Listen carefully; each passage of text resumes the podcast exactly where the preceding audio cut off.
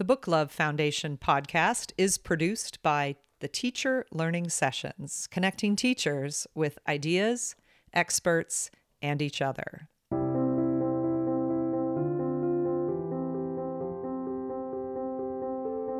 Welcome to the Book Love Foundation podcast. We have a winter special series going on right now to highlight some of the educators that we admire and get them to talk about books that they love.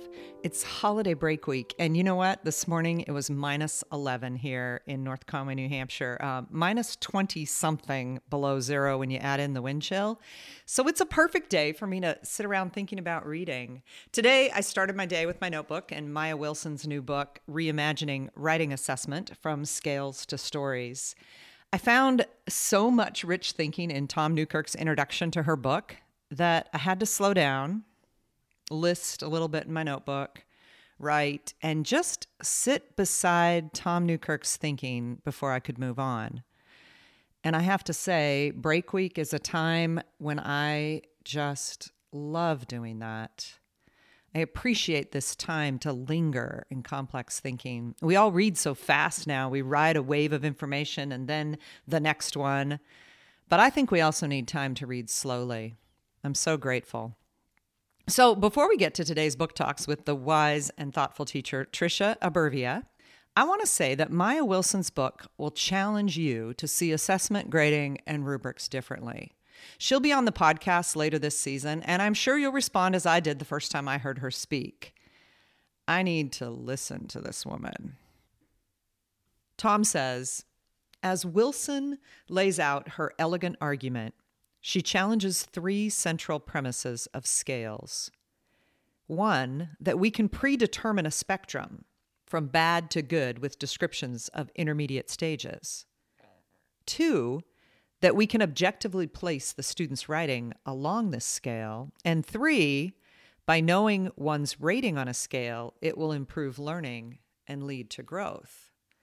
I love that Maja's challenging all three of those assumptions that are at the heart of using rubrics. Then he ends his introduction by saying, This is the challenge Maja Wilson poses for us to be responsive, open to novelty, and to proclaim our loyalty to the learner and not to be simply agents of the institutional sorting machine. Maja Wilson teaches up at the University of Maine, Farmington, and I am so looking forward to introducing some of you to her work. Um, but today, let's talk about Tricia. She is someone who I follow on Twitter, and the link to her Twitter ID and to the book she recommends will be on the teacherlearningsessions.com page. She's someone who, every time she posts a link or something she's doing in her classroom, I click on it. Always, because Tricia's thinking is fresh and lively and challenges me. I love that. She has been teaching for 17 years outside of Philadelphia, and she's also co director of the Philadelphia Writing and Literature Project. Imagine those two things, and now add on that for the last two years, she's been a Heinemann Fellow if you haven't checked out the Heinemann Fellows application for 2018, you absolutely should. I think Tricia would be the first one to tell you that it has been an unimaginably powerful experience of connecting with other colleagues in a two year professional development opportunity. So here's Tricia. So, I asked you to select some books and you sent me the five that you want to talk about, and I have heard of none of them. So I am sitting here with my pen out to think about these things with you, and I bet you I will be ordering them by the end of this couple minutes together. Well, I did narrow down to three for time's sake. All right. Um, so I'll start with the first one, which is um, a YA novel. Um, that I have on my shelf right now. It's called When Dimple Met Rishi by Sandhya Menon. Um, it's Menon or Menon, M E N O N. Um, I love this book for so many reasons. I think one reason I love it is because I just don't think that there's enough books that feature um, really wonderfully written Indian American characters. Um, and as someone who is an Asian American, I think that representation matters, and um, I think that that is just wonderful to be able to see. Um, it's a book that takes place in California. It's about a teenage girl named Dimple who is Indian American, and she comes from a very, um, well, relatively traditional Indian family. And she's very high achieving, loves um, science and engineering, um, but her family um, they would actually be very happy if she could just kind of like you know get her education but then find a nice indian boy who then could just be a potential husband for her. Um, dimple of course has her own plans. Um, like i said she loves computer science and coding. And when the book opens she's actually trying to convince her parents to let her go to this really prestigious like coding camp that's at san francisco state university. Um, to her surprise her parents let her go. And that's where she should have been suspicious because um, unbeknownst to her, her parents have um, talked to her their family friends, and they've arranged it so that um, their son Rishi is also at this coding camp, and um, Rishi knows about her and knows, and what he knows is that he's supposed to marry her one day and and he's very um, traditional in a way. So he's like okay he's like going with it. Now dimple doesn't know anything about this. So you can imagine when they meet for the first time she is furious. And the novel kind of unfolds from there. And so the other way that i like to describe the book is if um, like a if you took a bollywood film and you put it into a book this would be that book. So Bollywood films have a lot of they're romantic and there there's humor and there's song and dance and comedy and yet also social commentary and all of those things end up in this book in really surprising and clever ways. Um, so, like I said, I would highly recommend this book. It's just really, um, it's a unique book. It's something I haven't ever seen before. It's also told in dual perspectives from Dimples and Rishi's. So, I think kids who like those types of books, which I know a lot of our YA books is kind of a trend right now, I think they would enjoy this book for those reasons as well. That so that's first awesome. one. I, yeah. I kind of want to be named Dimple now.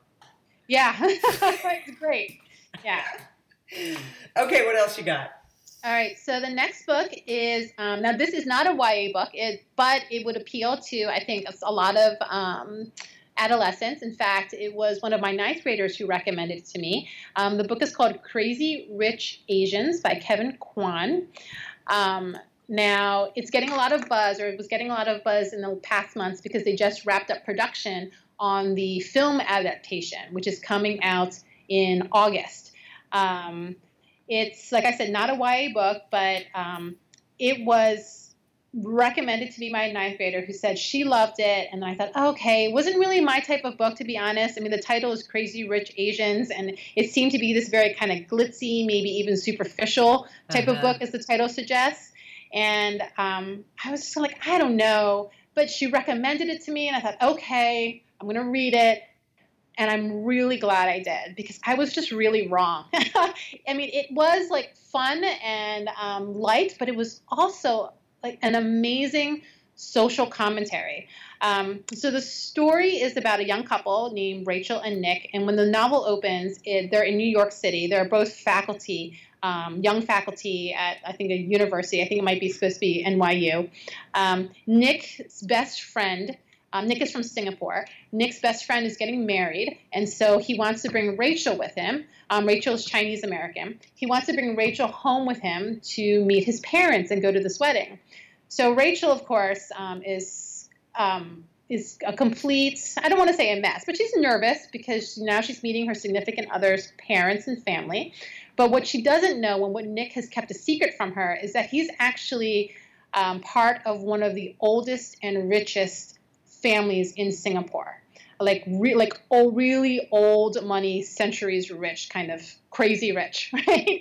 And um, so she goes there with him, and he's kept this whole life a secret because he's just not learned not to talk about his money. And of course, she is not good enough for like the family looks very much you know down on her, and she's not good enough. And so it seems in a lot of ways kind of the plot of a romantic comedy. But what I found really interesting was Kevin Kwan has this such a great touch in terms of the satire because he's really able to capture the attitudes of the uber rich, the ostentatiousness, Um, but he does it with a kind of um, humor and a kind of humanity at the same time. And it, it's actually the first in a series, and I went on to read the rest of the series. and it just blows your mind. It's a whole society and world that I was totally unaware of. Um, and I think for those reasons, I think a lot of people would like it. The way I would describe it is if you like um, books that are kind of a, like about high class society and comedies of manners, um, like Jane Austen, Edith Wharton, this is like that, except in Singapore. so it's like, again, I, I, would highly recommend that book as well. Oh, you're killing me because it's like Jane yeah. Austen, and I'm a Jane yeah. Austen like crazy fan. Uh, it like it is just it's like that, like all the rules about society and um, like them those manners, everything. He just has it down. It's perfect. It really is. It's just it's amazing. and you know the thing about a series books, Kylene um, Beers talked about how 98% of adult readers read series books as a kid. Yes, yes. I think I read that too. Like I think that's the um, one of the biggest predictors of like adult reading. If you yes. had a series when you were a child, yeah. I yeah. think it's awesome. So, and what's your third? Yeah. So uh, my third one is a beautiful book. It's actually a book of short stories. Um, and this book is called The Paper Menagerie by Ken Liu. Um, Ken Liu is a science fiction and fantasy writer. So, again, this is kind of interesting because these books, in a lot of ways, are not generally my genre. Um, but he is a short story uh, writer of science fiction and fantasy. The Paper Menagerie. Now, I'm actually in the middle of reading it. So, what I'd like to recommend it, in it is actually one specific story. And it's the title story called The Paper Menagerie. Um, it is a coming of age story about a young boy who's trying to come to terms with his identity um, as the son of immigrant parents. Um, he's trying to fit in with his peers. He feels ashamed of his mother, who is Chinese and can't speak English. Um, she tries to communicate with him and develop this relationship with him as much as she can. So she makes these beautiful little paper animals. She uses old Christmas wrapping paper to make these beautiful um, animals, almost like origami. And there's this element of magical realism where the animals actually come to life when he's playing with them as a young boy, and they're kind of his companions.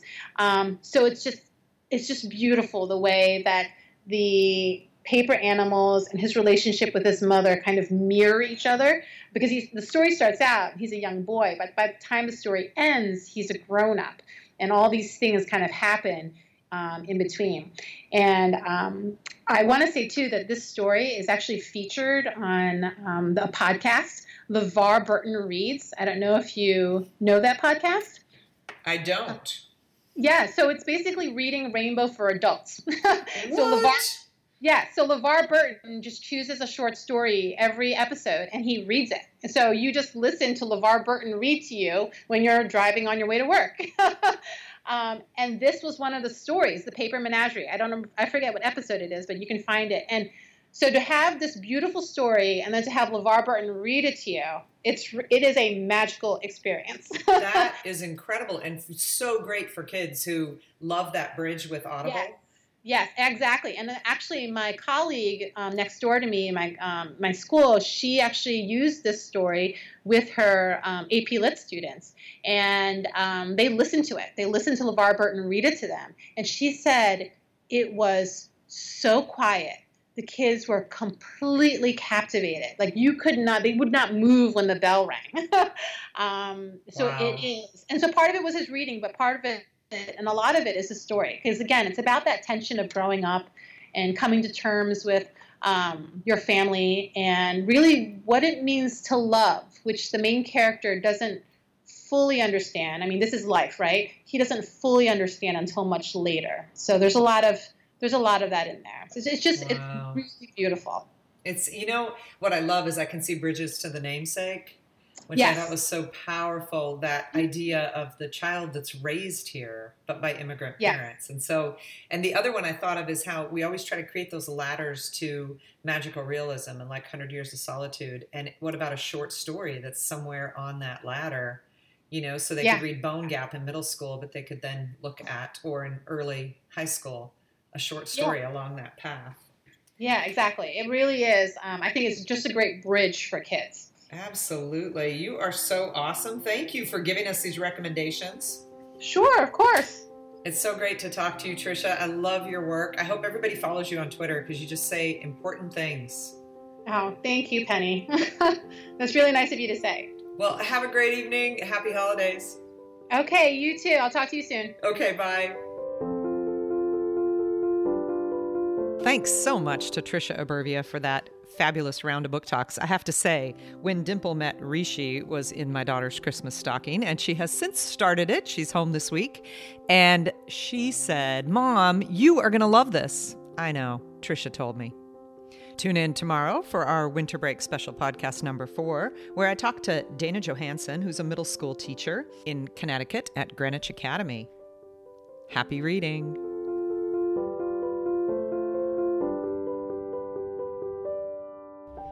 Hello, this is Kevin Carlson from the Teacher Learning Sessions.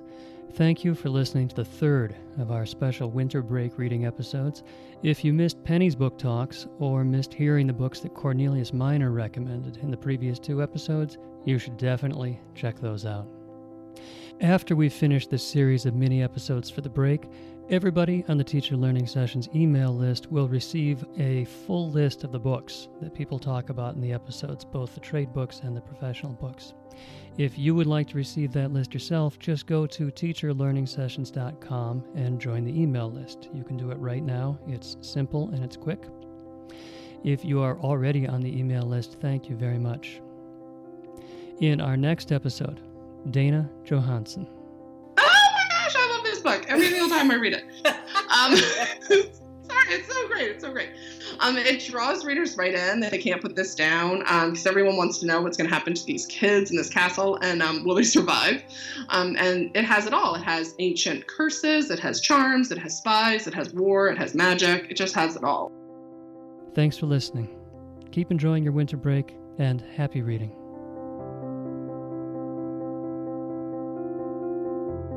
Support for the Book Love Foundation podcast comes from Booksource. As a leading distributor of authentic literature for K 12 classrooms, Booksource makes it easy for educators to build, grow, and organize classroom libraries that engage readers. With 300 title, grade level starter libraries for grades K 12, featuring a mix of fiction and nonfiction and covering a variety of topics and genres, Booksource can help you build a strong foundation of books at every grade level. To stock your classroom library with titles that engage readers, visit booksource.com today. The Book Love Foundation podcast is produced by the Teacher Learning Sessions, connecting teachers with ideas, experts, and each other.